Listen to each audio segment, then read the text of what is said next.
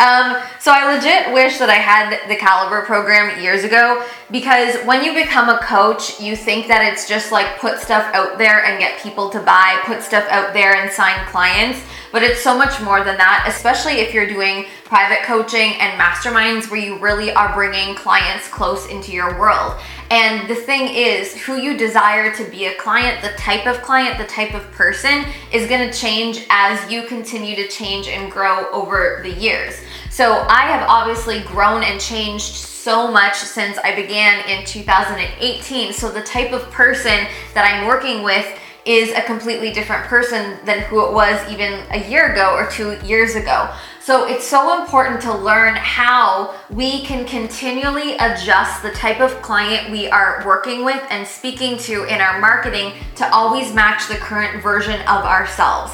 And this is something that's scary because as we're constantly growing and up leveling, we might fear that we're leaving people behind or our prices are now too expensive or the standards and boundaries that we have are like so freaking tight and, and we know that it's what we want but at the same time we have this fear of like are people gonna catch up? Are people gonna get it what I a million percent know and I can confidently say to you guys right now is if you keep refining the type of client that you want in your world and you get really clear on who it is to match where you are today, you will always have the most soulmate dream clients. You will always be a match for the clients who want to pay your high ticket prices and they want to pay in full. They're going to be the most incredible people to work with and it's going to feel so good, not just for them, but for you. It is a million percent important that you feel good as a coach a coach client relationship is a two way street. It's not just how the client feels, it's also how you feel.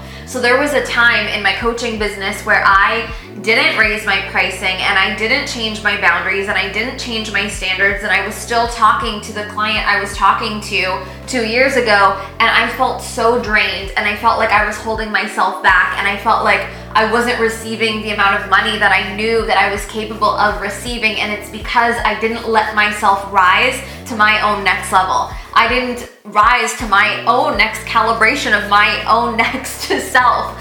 And I know that it's scary to do that. I know that it's scary to claim who you are and what you stand for. But I promise when you learn how to do this, you're gonna be so freaking happy and you're gonna attract the most mind blowing clients.